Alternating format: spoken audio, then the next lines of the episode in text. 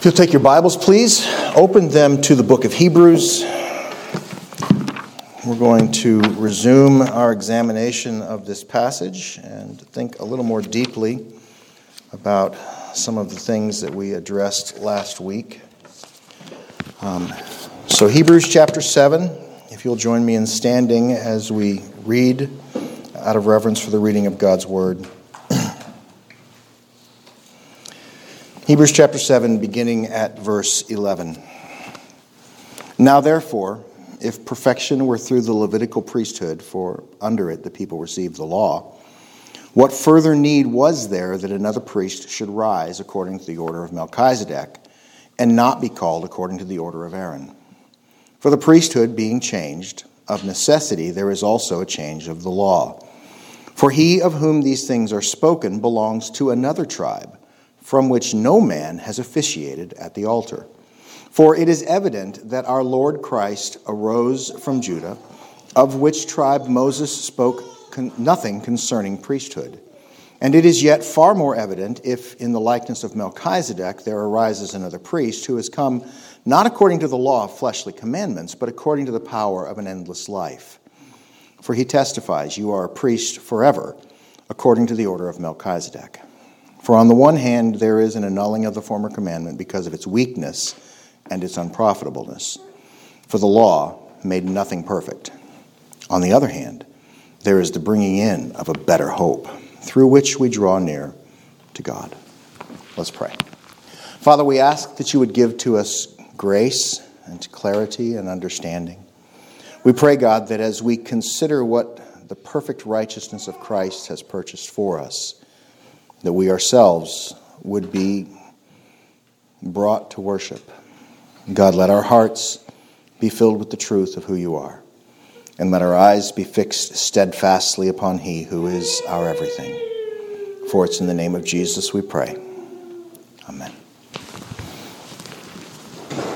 So we've been given this bag of blessing in Christ, as we concluded with last week. It is the perfection that is promised in Christ. And we're going to spend some time thinking about the different aspects of this perfection and what it is that Christ has done. Because this perfection completed us, and it is completed in Him on our behalf. This set of blessings that are perfected in Christ and distributed to saints are things that could never have been accomplished in the law. They could never have been fulfilled in the Levitical system of sacrifices and imperfect obedience. And it is something that was impossible for the law, and it was impossible for us to escape the consequences of our sin. If God would not have completely saved us, we would not be saved. If He would not deliver us, we would be condemned. But praise be to the Father, and praise be to the Son, and praise be to the Spirit, for God has done what could not have been done otherwise. He has done what we could not, and He has given to us righteousness. He has given to us inclusion, He has given to us adoption, He has given to us glory, in addition to the freedom that is ours in Christ. So I want to think with you this morning about the idea of perfect righteousness, because that's really where it all begins. Um, it begins in this idea that apart from God, we are literally apart from God. There, there is nothing that would allow us to approach him, nothing that would allow us to pray, nothing that would allow us to seek his face, nothing that would allow us to expect that he would have anything for us except wrath and pain. Because that's what our sin deserves. Our sin deserves us being cast away from God, and apart from God's mercy, we have been ruined and are hopeless in our sin. Our sin has completely destroyed us, and we need an intervention that is beyond us. The scripture describes us in a way that is less than flattering. Turn with me, if you would, to Romans chapter 3. Romans 3 gives us a description of mankind apart from God. And bear in mind, as we go through this this morning, that this is the condition of the world in which we live even now. Although Christ has died and been raised, and we have hope and we have purpose, and we have the promise of all of these things being given to us, do not for one moment lose sight of the fact that those who are outside of Christ, those who you know, who you love, who you come into contact with constantly, they are still under the just condemnation of God until mercy is given to them. This is the most perfectly relevant message that God has ever given to mankind. It is the promise of forgiveness in Christ. And don't let anybody tell you ever that they don't need to hear the truth of the gospel. Whether they understand it or not, it is the one need that we all have. And those who are found in Christ need to be reminded of the truth of the gospel constantly. We need to hear the gospel, we need to speak the gospel, we need to live the gospel. So let's back up this morning and remember what we were, and remember what they are, and give praise to God for what we are no longer. Amen. Romans 3, starting at verse 9. What then? Are we better than they? Not at all. For we have previously charged both Jews and Greeks that they are all under sin. As it is written, there is none righteous, no, not one. There is none who understands. There is none who seeks after God. They have all turned aside. They have together become unprofitable. There is none who does good, no, not one. Their throat is an open tomb. With their tongues they have practiced deceit, and the poison of asps is under their lips, whose mouth is full of cursing and bitterness. Their feet are swift to shed blood. Destruction and misery are in their way, and the way of peace they have not known. There is no fear of God before their eyes. Now we know that whatever the law says, it says to those who are under the law, that every mouth may be stopped, and all the world may become guilty before God. Therefore, by the deeds of the law, no flesh will be justified in his sight, for by the law is the knowledge of sin. But now, the righteousness of God apart from the law is revealed, being witnessed by the law and the prophets, even the righteousness of God through faith in Jesus Christ to all and on all who believe, for there is no difference. For all have sinned and fall short of the glory of God. This is a description of all of us. All of our aims and all of our thoughts were evil. And left to our own devices and left to our own desires, all of our aims and all of our thoughts are evil. If it's not for the grace of God that calls us to Himself, that pulls us towards Him, there is nothing in us that seeks after God. There is nothing in us that desires Him. There is nothing in us that even agrees with Him. Apart from God's mercy, our perception of God is that whatever He desires is wrong. Whatever He wants is wrong. He is a bully, He is mean, He is harsh, He is ugly. Everything that He likes is just things that we don't, and we just want to have fun, and God is a meanie for not letting us have our fun. However, people want to put it, that is the underlying desire of mankind a desire to be free from the tyranny of a sovereign God. The truth is that we are all slaves to sin. That we have all sold ourselves to sin because of our desires to have what we want, and the taskmaster that is destroying us is our own sinfulness. But until we can see the world aright and begin to understand that what God says is true and good and right and beautiful, we will continue to be destroyed by our sin. Or we'll tell ourselves that we're good people because we'll cherry pick a list of a few things that we're not going to do, and we'll look down on everybody who does those things, and we'll feel good about ourselves because we don't do them. But in the end, even the things that we pretend to not do, we do. For we are sinful and ruined throughout. And this is mankind. So, those who say, well, I'll just do the best I can and God and I will sort it out on the day of judgment, will find that their passing into eternity is less than pleasant.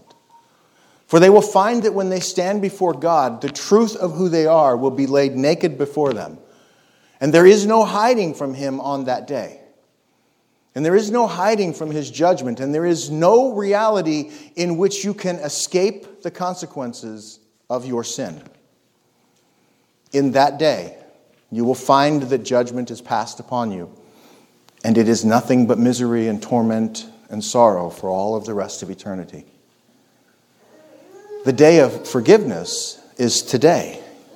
And it is the day in which God has offered to us mercy beyond ourselves. Because we were under a sentence of death. We were under a sentence of ruin because of our sin. We, we read that all of us were condemned and the law could make nobody good. And in the end, the impact of that sentence had its consequence in our lives. As a people who have been saved, as a people who have been called out of that, it is sometimes easy for us to forget what we were. It's sometimes easy for us to forget that we used to think that way, that we used to love sin and we used to be ravenously hungry for the, the ruin of our own flesh by the things that we think we enjoyed. Listen to how Paul describes it in Ephesians chapter uh, 2. Ephesians chapter 2.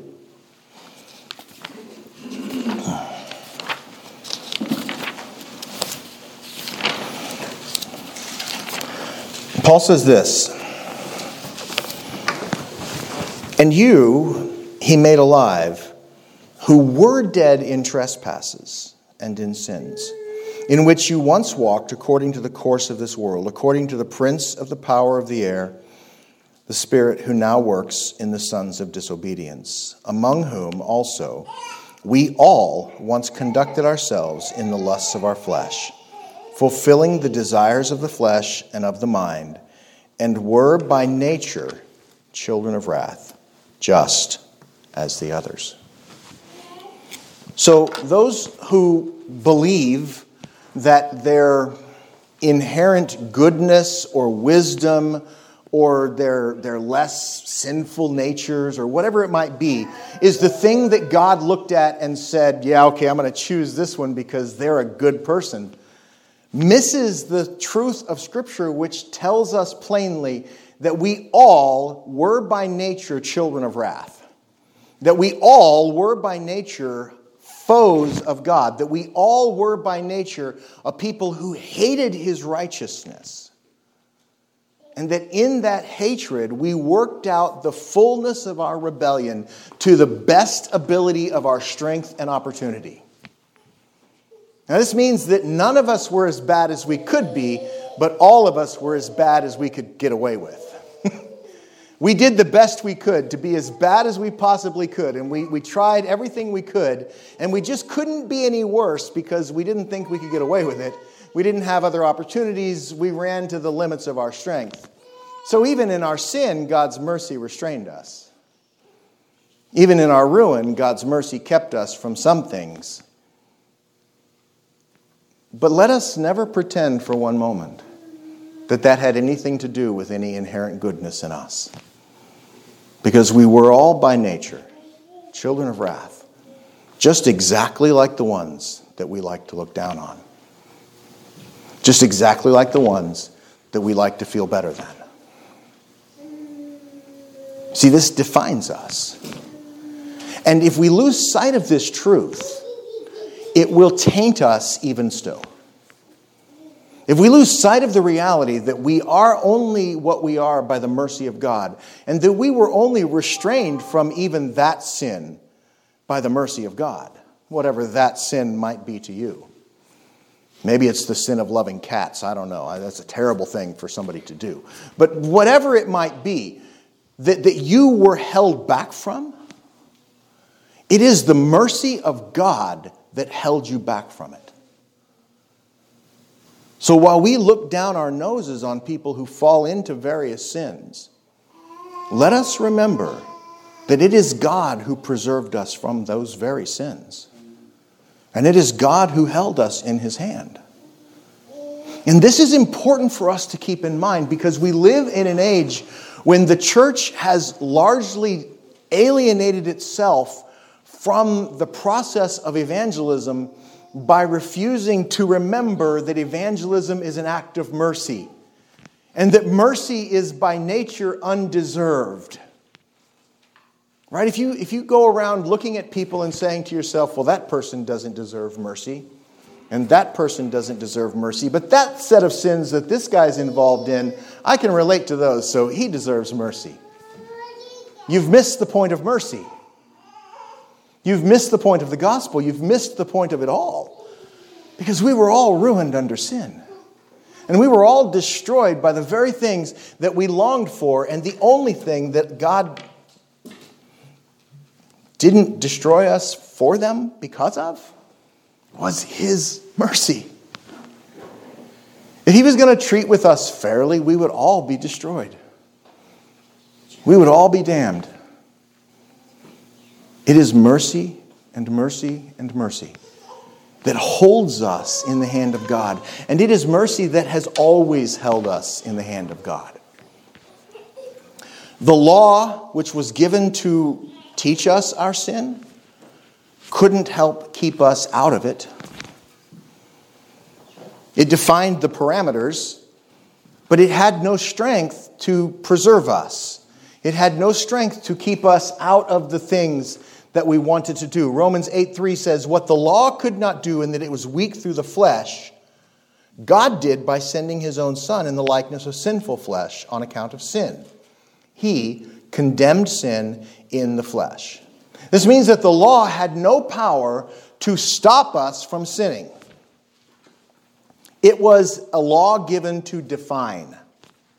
And it was a law given to define the parameters of the things that God approved of and the things that God did not approve of.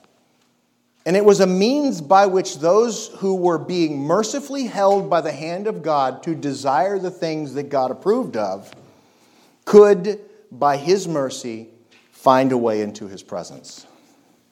But it was not the law that changed them. And it was not the law that gave them anything that they would need to stay out of sin. It was still the mercy of God because the law itself could not save anyone. Excuse me.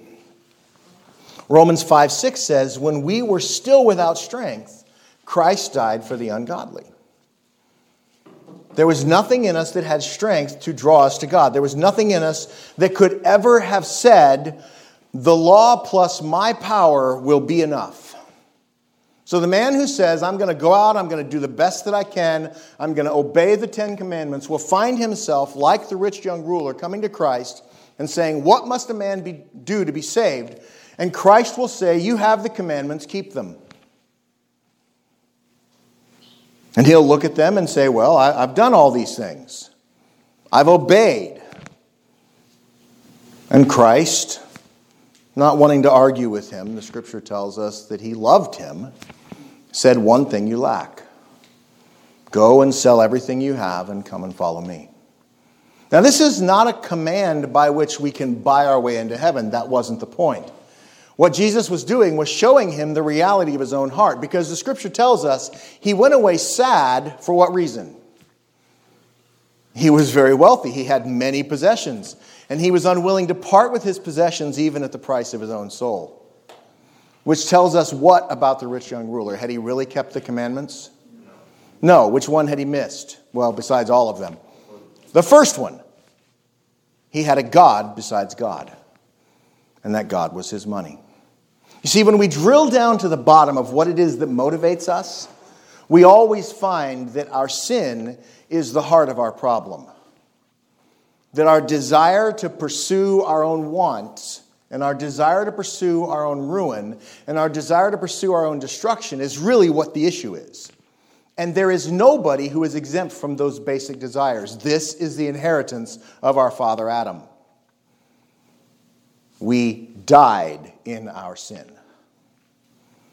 And that part of us that would commune with God and would desire God and would respond to God died in our sins and it is not present in anyone until God sovereignly puts it in. And when He does, immediately everything changes. But it's His mercy, because apart from that mercy, we are all ruined.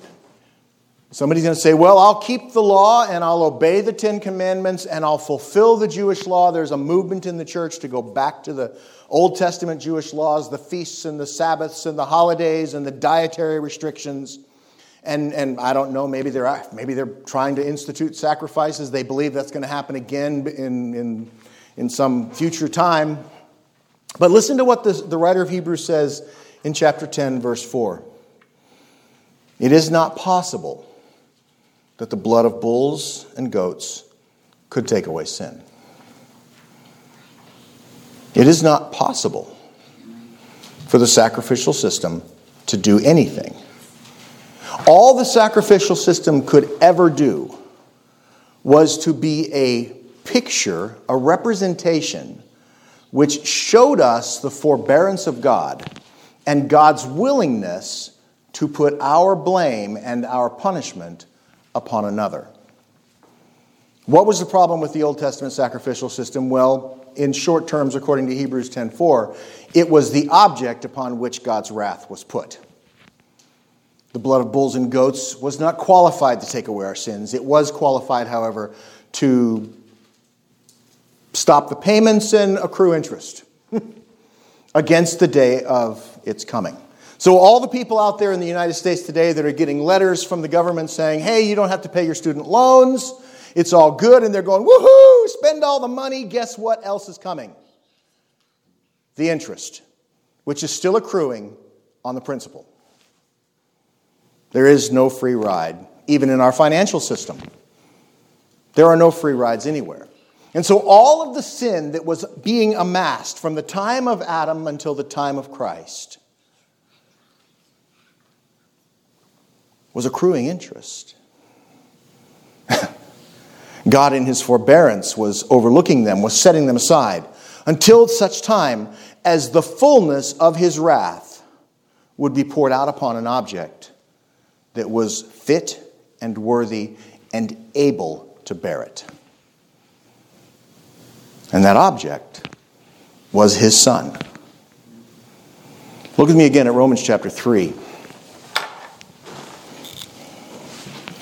We'll just pick it up where we left off at verse 24.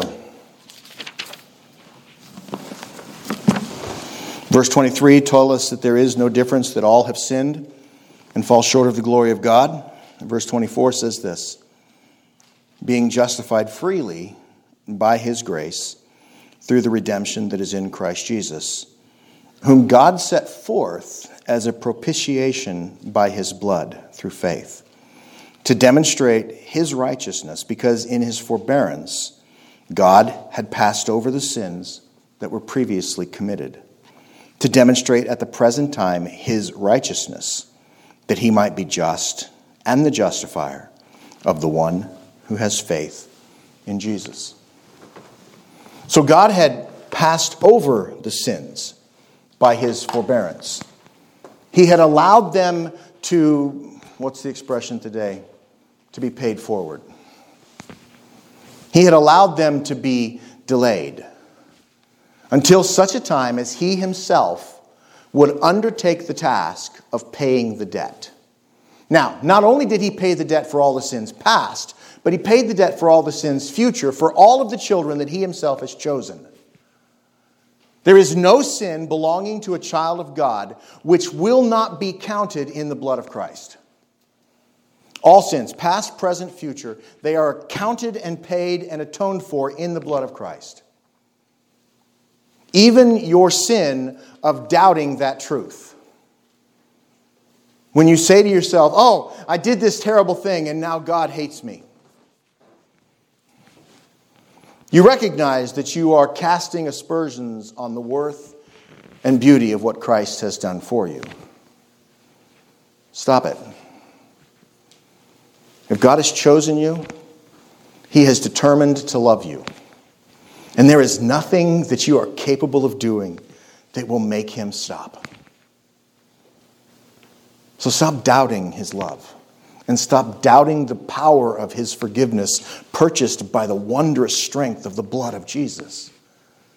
Rest in it. Be triumphant in it. Understand that it has transformed everything about you, and you are no longer an enemy to God.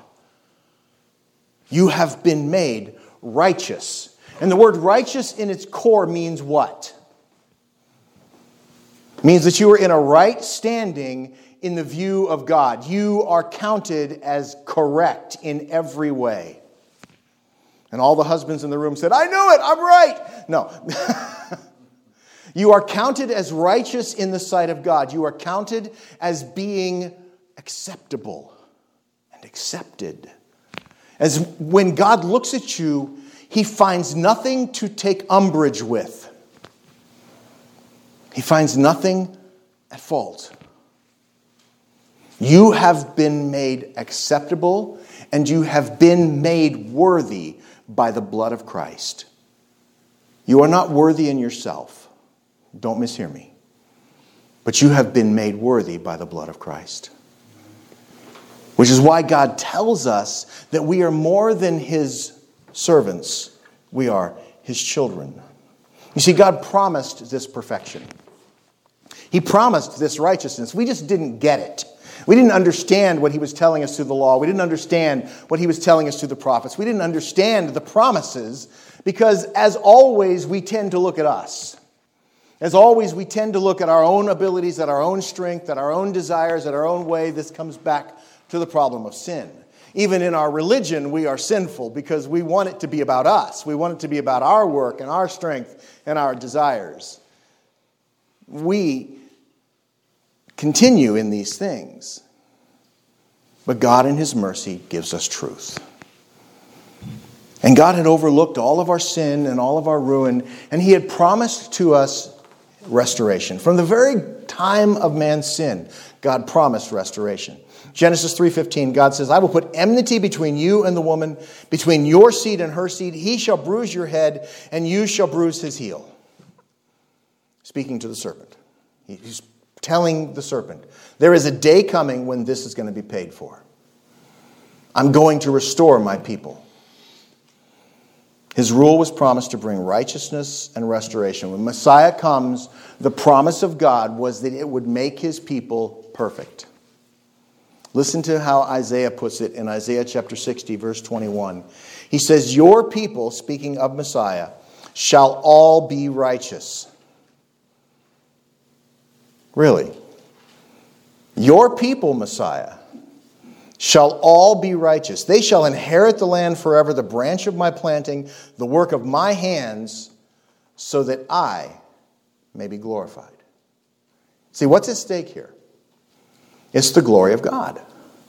It's the truth that God alone is worthy of praise for salvation. It is the truth that since God alone is worthy of praise for salvation, God is going to make certain that nobody but Him gets that praise. He's going to make certain that the plan of salvation cuts us out of the loop of anything to do with it except receive it from Him when He tells us it's now time for you to receive it. Even us receiving it is His power. Even us receiving it is His mercy. Even us receiving it is His goodness. It is all about God. It is all about His work. It is all about His power. And the righteousness that He promised to give us in Messiah, He promised from the very beginning. He promised that He would make us righteous. He promised that He would make us acceptable in His sight. And He gave us a law that couldn't do it. This is the burden of the writer of Hebrews. This is what he's expressing. This is what he's unpacking and what he has been unpacking. Is that the Old Testament structure and the Old Testament priesthood and the Old Testament law could not accomplish what God had promised. All it could do was hold time. Righteousness had always been the target. Righteousness, real righteousness, the power of God to make us acceptable in His sight had always been the goal. This is not a new development. It's a new completion, but it's not a new purpose. So, so those who want to teach that God has, has been giving us these changing dispensations of glory and grace that are all been different and all been strangely twisted up so that we would get it wrong, so that we could go on to the next dispensation, so finally we would come to Jesus and something would happen they've got it all wrong. God never changed his plan. He never changed his purpose. He never changed why something was given. And the law, which some want to return to, was never given to purify us. It was never given to make us holy. It was never given to make us righteous. But righteousness was always the target. All the law did was define it. What is the standard of acceptance under the law? Perfection. It's righteousness, right? This is what it takes to be acceptable in the sight of God. Does anybody want to pretend that even for one moment in their entire life they managed to get it right? I think if you're honest with yourself, you'd have to say no. I see a lot of heads doing this in the room. I don't know where they're doing elsewhere, but I think if we're honest with ourselves, we have to acknowledge the truth that there isn't one heartbeat in all of our lives when we've ever gotten this completely right. Just on the ground of the violation that the rich young ruler gave. Jesus was asked, What is the greatest commandment? What was his response? Well, it's really simple. It's just one thing. Just love God with all of your heart, soul, mind, and strength. And if it were up to us to do that, then, beloved, we would all be going to hell. Because there's not a one of us that could ever get that right, not even for that long. You cannot love God as you ought to. But still, it is the target of our salvation to make it so in us, and God will one day bring it to completion. It is the truth that God is fashioning this glory and working it out in us. And it is just as true that what He has given to us in Himself, He has given to us in Christ. Jeremiah 23 6 says this In His days, speaking of Messiah, Judah will be saved, and Israel shall dwell safely. Now, this is His name by which He will be called the Lord, our righteousness. So, the righteousness that we need, the righteousness that God intends to give to us, the righteousness that God intends to produce in us, is a manifestation of the very righteousness of God Himself. The Lord is our righteousness. And Messiah will be called the Lord is our righteousness. What is it then that this is communicating to us about what God had been working toward throughout all of his work with Israel, including his work with the law? It was to bring us to the point where we would recognize that the righteousness that he required, the righteousness that we need, is something that we do not possess. It has to come from him. We can't do it. We can't work it. We can't make it. We can't fashion it. We can't even understand it. It's Him. And the fullness of everything that God has been doing throughout all of His working with humanity has been to bring us to the place where He makes a people righteous for the sake of His own praise and for the sake of His own glory. And He does so by the power of His own arm. Do you know He doesn't need your help to make you righteous? You know, He doesn't need your help in order to combat your sin. He calls you to engage in actively fighting against sin, but He doesn't need you to get it done. In the fullness of time, He will accomplish it, which means that the struggle that we engage in right now has a purpose besides making your life good so God will like you. And I hope that's a freeing thought. Because if you're still stuck in that place where you think that God doesn't like you every time you sin, you're on a roller coaster of misery. What it's teaching us is to love Him. Because God gives us the things that we think we want so that we learn the taste of bitterness. So that we look at it and go, oh God, how, how stupid am I that I have to keep running back to this? so that our hungers grow and our desires mature. And the goodness of God becomes the one thing that we want above all else. Don't think for one minute that God needs your work or cooperation or power or strength or spiritual disciplines or anything else in order to purify you. He doesn't. He purifies you according to his own time. Which means that when you mess it up, he doesn't love you any less. Because he's already given you the full payment of love. He's already given you Christ. He's already paid the debt for your sin. And he's already demonstrated that there is nothing that he would not do to save you for the sake of his own glory. He loves you. And you can rest in that love until the day that you die and beyond. He has loved you. And the righteousness that he gives to you, this alien righteousness that makes you new and makes you clean and makes you accepted in his sight, is something that he himself both possessed and earned by his life on the earth. He gives to you the alien righteousness of Christ. He imparts that to you. He imputes to you the righteousness of Christ and he does so because in the end, it gives him the glory for your salvation and it gives you a righteousness that you can't break. Because if you had anything to do with making it, you would have the power to destroy it. You understand that? If, if all of salvation was the work of God except one tiny little thing, just one, name it. I, I don't care what it is. Maybe it's that you would never in all of your life have on your left shoulder a piece of red thread. I, I don't care. Make it up. Make it as stupid as you can possibly make it. The more stupid you can make it, the better you make my point. Does anybody want to risk their soul on keeping that one thing for their whole life? Anybody? Not at all. May it never be. Because if it were up to us to have any part of our salvation, we would not be saved.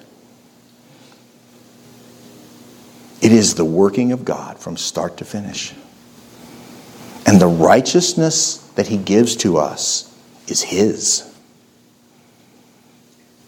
It's His glory. It's His truth, it's His power, it's His life, it's His blood. It's the fact, check this out. It is the fact that God loves Jesus. Right? Do you think that God has any problem with Jesus ever about anything? No. And that's the righteousness that has been counted to your credit. See, God's not looking at your successful obedience and saying, There's your righteousness. Hope you like it. 2 Corinthians 5:21 tells us that God made him who knew no sin to become sin for us so that we might become the righteousness of God in him. God counts us as possessing the full and complete actual obedient righteousness of Jesus Christ. And that's the righteousness that he sees when he looks at you. Just chew on that for a minute. There's nothing that you can do that will upset that balance. He promised this righteousness, and he promised this righteousness because this righteousness is the only one that will last. Look at 1 Corinthians chapter 1. Still got your Bibles open to Romans, just flip a few pages to the right. 1 Corinthians chapter 1, starting at verse 30, and listen to how Paul describes it here.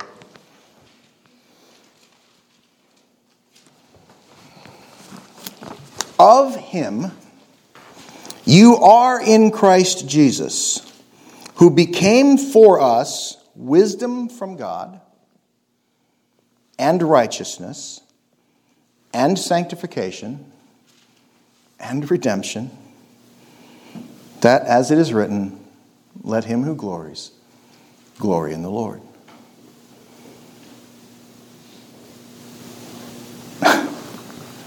Of him you are in Christ Jesus. So the source of our salvation is God in Christ, giving us what we have in Christ. He's chosen us, He's saved us, He's done all the work to put us in Christ.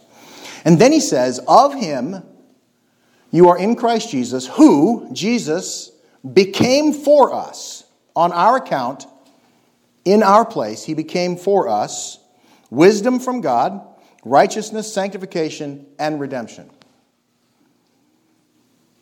The whole package. We've been given the entirety because we have been given Christ. But what's more, not only has He given us this alien righteousness, given us this reality of Christ being counted to our credit, which just boggles the imagination, He also promised to actively and actually destroy sin and death. So not only does he say, I'm going to count to you the full and absolute righteousness of Jesus Christ, I'm going to count it to your credit as if you did all of these things, but I'm also going to eventually take the things that you're still stuck in completely away so that they no longer even exist. I'm going to remove them from the table completely. Isaiah chapter 53.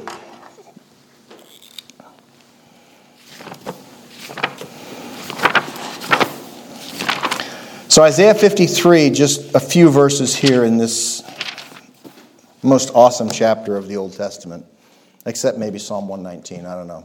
Can't decide. High water mark. Verse 10 It pleased the Lord to bruise him, he has put him to grief. When you make his soul an offering for sin, he shall see his seed and prolong his days, and the pleasure of the Lord shall prosper in his hand. He shall see the labor of his soul and be satisfied, and by his knowledge my righteous servant shall justify many, for he shall bear their iniquities. Therefore I will divide him a portion with the great, he shall divide the spoil with the strong, because he poured out his soul unto death. And he was numbered among the transgressors, and he bore the sin of many, and made intercession for the transgressors. So Jesus in dying, conquered death. His soul was made an offering for sin. What Jesus died to do was to actually atone for sin. Now, there are those who want to say that Jesus died for everybody, and therefore everybody has their sin paid for if they just take the gift. The problem with that is that if Jesus actually died for everybody, actually paid for all sin, then there are people in hell for whom Christ died. Do you see the understanding of this? That means that Christ's soul wasn't actually made an offering for sin, it was merely made a potential offering for sin. That's the only way that can be resolved. But what the scripture tells us is that Christ actually paid for sin that God made his soul an offering for sin. He removed sin, he took it away from you. So if you are found in Christ, your sin, not your sins, those as well, but that's not the operative part you need to pay attention to. Your sin, the stain of your sin, the reality of your guilt, your hatred towards God, your rebellion against his authority, Everything that you are that is an affront to a holy God has been actually completely paid for and removed from the ledger. It's gone. Not potentially gone, actually gone. Taken away. And taken away in the death of Christ so that it could never be brought to bear against his children again. Gone. Removed. It's, it's absolutely staggering. And if sin itself has been taken away, then the consequence for sin, which is what? Death, has also been eviscerated. Now, we will still all physically die unless we're here when Christ returns. But that's not the terror of death. The terror of death is death on the other side, the second death, the everlasting death, the, the, departure from all the goodness and pleasure and mercy of God and being put into the unrefined fire, the, the unrestrained fire of His wrath for all of eternity. There is the terror of death. But if you have been found in Christ and your sin has been removed, then that punishment for your sin does not apply to you. Do you know why? Because it has already been applied to Jesus on your account. Removed from your ledger and marked up in his and your righteousness that you need to be acceptable in the sight of God is the righteousness that Jesus had removed from his ledger and counted to yours. The fullness of all of this is the working of God to save a people. And death, having been removed, has lost its power. Which is why Psalm 16:10, Jesus praying through the, the psalmist says, You will not leave my soul in Sheol, nor will you allow your Holy One to see corruption. Or Psalm 49:15, God will redeem my soul from the power of the grave, for he shall receive me. Or Psalm 86:13, Great is your mercy towards me, and you have delivered my soul from the depths of Sheol. See, God promised righteousness.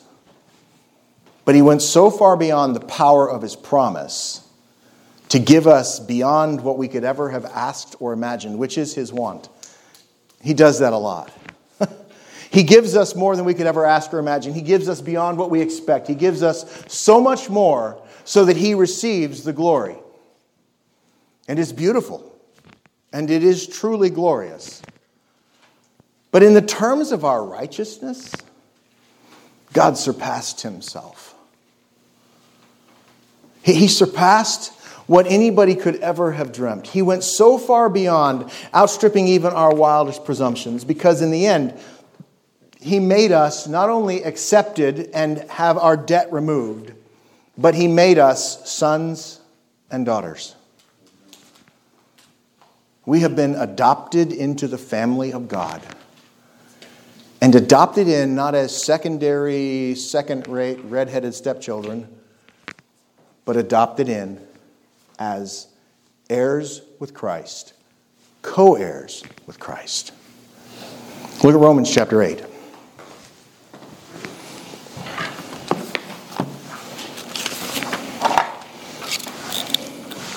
Romans chapter 8, starting at verse 13, Paul writes this If you live according to the flesh, you will die. But if by the Spirit you put to death the deeds of the body, you will live. For as many as are led by the Spirit of God, these are the sons of God. For you did not receive the spirit of bondage again to fear, but you received a spirit of adoption by whom we cry out, Abba, Father. The Spirit Himself bears witness with our spirit that we are children of God. And if children, then heirs. Heirs of God and joint heirs with Christ, if indeed we suffer with him, that we may also be glorified together. This is our inheritance. It is the full righteousness of Christ. It is being accepted into the family of God, made children and heirs with God, made into a people like unto himself. And somebody's going to say, but it says you have to suffer. Yeah, do you know why you have to suffer? Because it is the nature of righteousness to suffer in a world that is mad. It's that simple. You remember how we started off saying that, that you hated God and everybody went like this?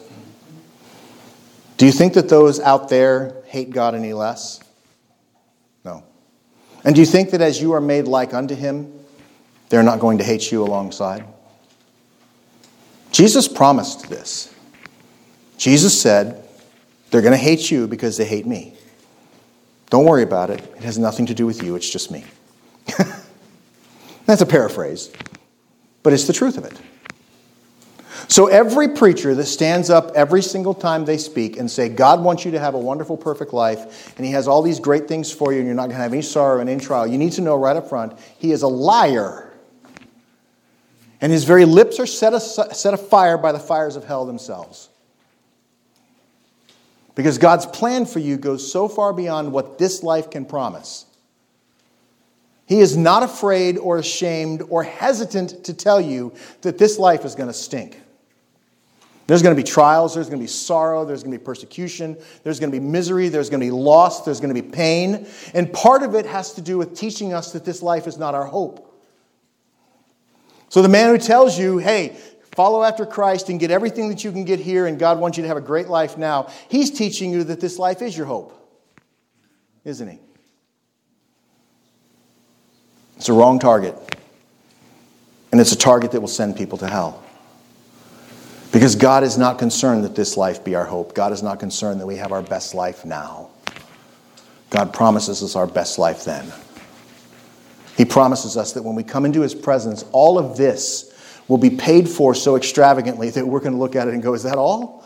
That's all I had to suffer? That's all I had to endure? Oh God, how wondrous you are. You see, that lesson is a lesson that we learn over time. How many of you can remember the first time you fell down in the driveway and skinned up your knees? I'm sure you did it. Happened this morning at my house, I understand. No, not Elizabeth, her daughter. Do you know why you can't remember it?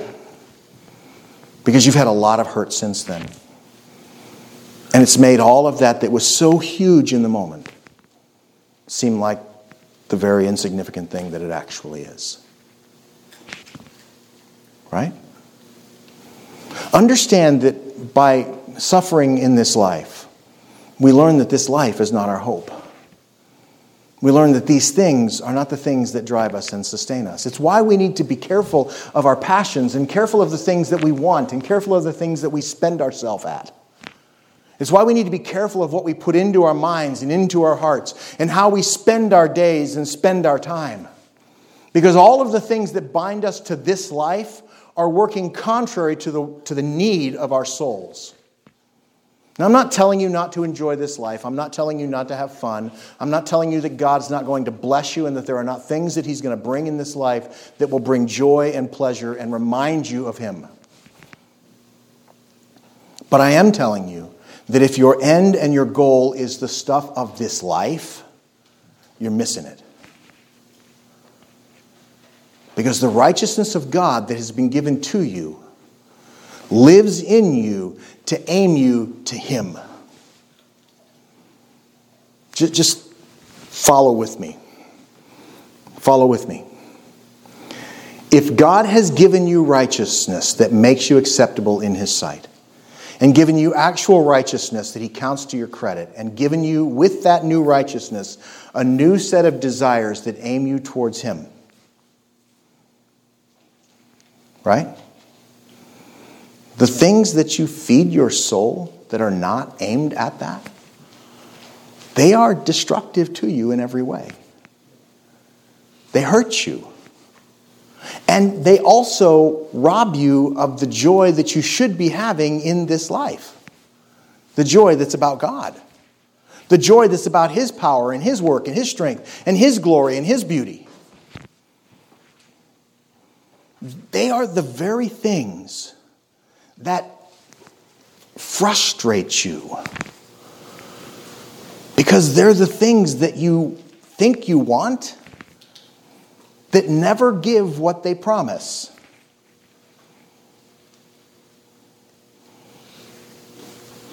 This whole life is the Temu, is that the website that sends the little things instead of the real things? It, it's, the, it's, the, it's the bad internet promise. This whole life gives you promises of something that you're never going to get. And when you spend yourself at that, not only are you finding that they fall short, but you're also not growing as you ought. It's a two edged sword that harms you in every possible way. What God calls us to do is to recognize that everything we are and everything we do is designed to drive us to Him, and the righteousness that He gives to us makes us hungry for Him, and at the same time leaves us ill suited to find our joy in the things that are not Him. Does that make sense?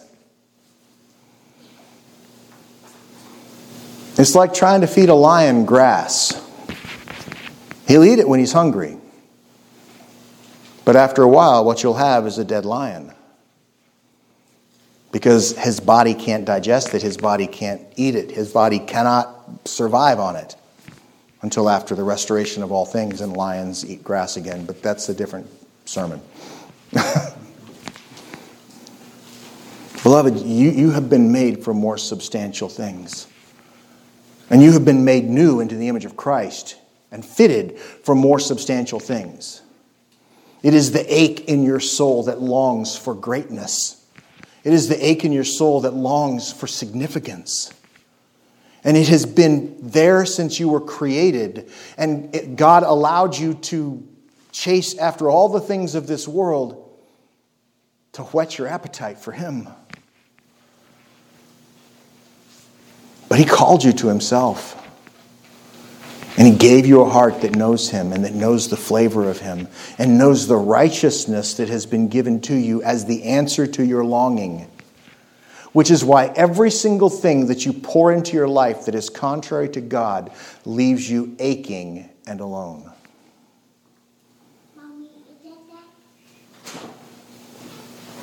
It leaves you empty.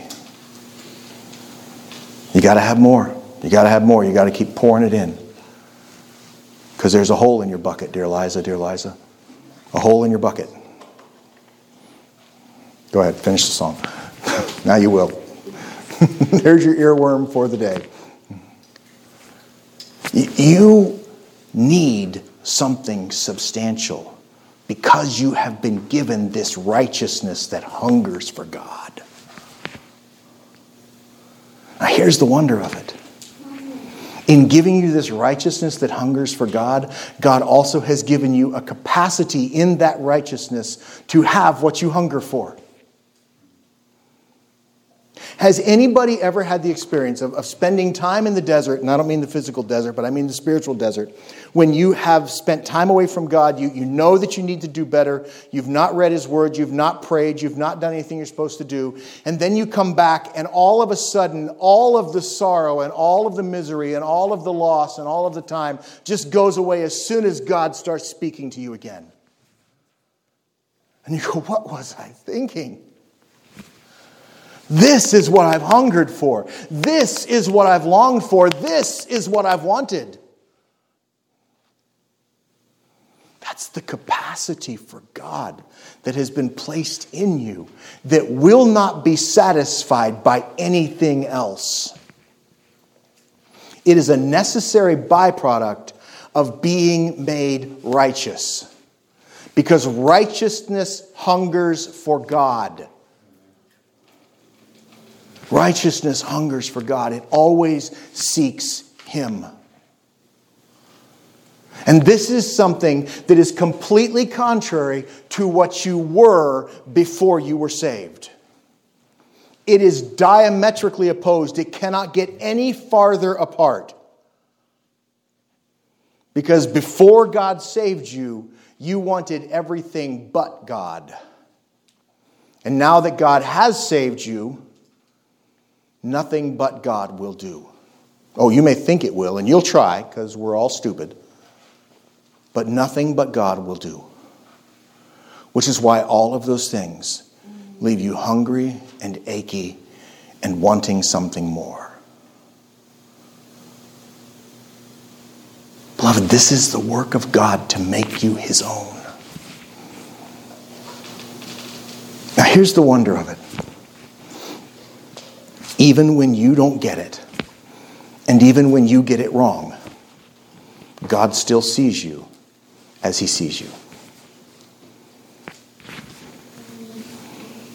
He, he never judges you by your sin. He never looks at your life and goes, You know, I thought I could do better with him, but since I can't, I'm going to cut him loose. Never going to happen. Never going to happen. Because your sins have been judged in Christ, and the record of your transgression has been taken out of the way according to Colossians, having been nailed to the cross of Christ. God doesn't keep a record of your sins so he can flog you with them. Say, now, preacher, I've heard you say that we're all going to stand in judgment before Christ and give an answer for the things done in the body. Yes. Whether good or ill, Paul tells us that in 2 Corinthians 5. Well, how can it be both? Well, it goes like this when we stand before God and He shows us our life and we see the sin that caused Christ's death, we don't take the beating for it, Christ does. And Christ receives the glory for what's gone on. And all it does is fuel the praise. Let me ask you this question Can you praise Christ for something that you don't know? I don't think so. I don't think we're going to be able to praise him if we don't have knowledge of what he's redeemed us from. I think it's all part of the deal. And, and somehow, because God is God and bigger than we can imagine, the sorrow and the pain and the suffering that goes in our minds right now by remembering our sin is stripped away from the equation. And I, don't ask me how that works because I can't tell you. I don't know. He's God, he's, he's better at it than I am. But the bad parts of that remembrance are gone. But the remembrance itself has to remain so that Christ receives the glory for what he's done. He's purchased us, and he's purchased us by his blood. Revelation chapter 5 tells us that when Christ appears before the throne of God, he appears as a lamb having been slain. The marks of his murder are with him for eternity. but they're beautiful. They are the most glorious part of heaven. And so, somehow, even in the midst of our sin, God is able to redeem our transgressions to provide glory for Himself. I, I can't even fathom what that looks like. But it is awesome to consider. Now, I don't want to be accused of saying, as Paul was accused, let us therefore sin that grace may abound. May it never be. But I do want you to take comfort from the fact that there is nothing that you can do that will separate you from the love of God. And there is nothing that you will ever do that will make God love you any less. Because there is nothing that you ever did that made God love you anymore. He has loved you because He has determined to love you. And that translates into our lives being given perfect righteousness. He is perfecting it here, and He will perfect it there. And you will stand in His presence, cleansed and holy and righteous and joyous even as you praise the Lamb who delivered you from your sin. He receives the praise. Beloved, this is perfect righteousness. And this is a righteousness that cannot be undone, and it cannot be shattered, and it cannot be shaken, and it cannot be stained. It is a righteousness given to us by the one who is righteous. Let's pray. Father, I ask that you give to us grace, and I pray, Lord, that you would help us think through these things accurately and that you would help us think through these things passionately. God, I ask that uh, anything I, I have said this morning that is amiss, you would strip away from us. But let every word of truth be driven into our hearts like nails. Be driven into our heart, God, to spike us to your love with everything that we are. That we may not ever desire to be shaken loose, but that we may cling to you passionately with purpose and power. God, we know that the days ahead are evil, but we know that you are greater. Give us confidence and give us hope. And let us leave this place determined to share the righteousness of Christ with every individual we meet. We ask it in Jesus' name. Amen.